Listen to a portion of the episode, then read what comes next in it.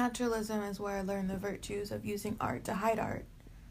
Those paintings taught me the mysterious hiding of brushstrokes, the secret strain of realism that shreds all evidence of arriving. But inside another corner, modernism taught me how to use art to call attention to art, how to wear the slow sacrifice of verisimilitude and drop the arduous underpainting. Modernism guided my first steps into open acknowledgments and frank declarations of shape, of form, always my goal steering me to remove the shiny glaze, to temper the doubting eyes, and to leave them under no doubt as to where my colors come from.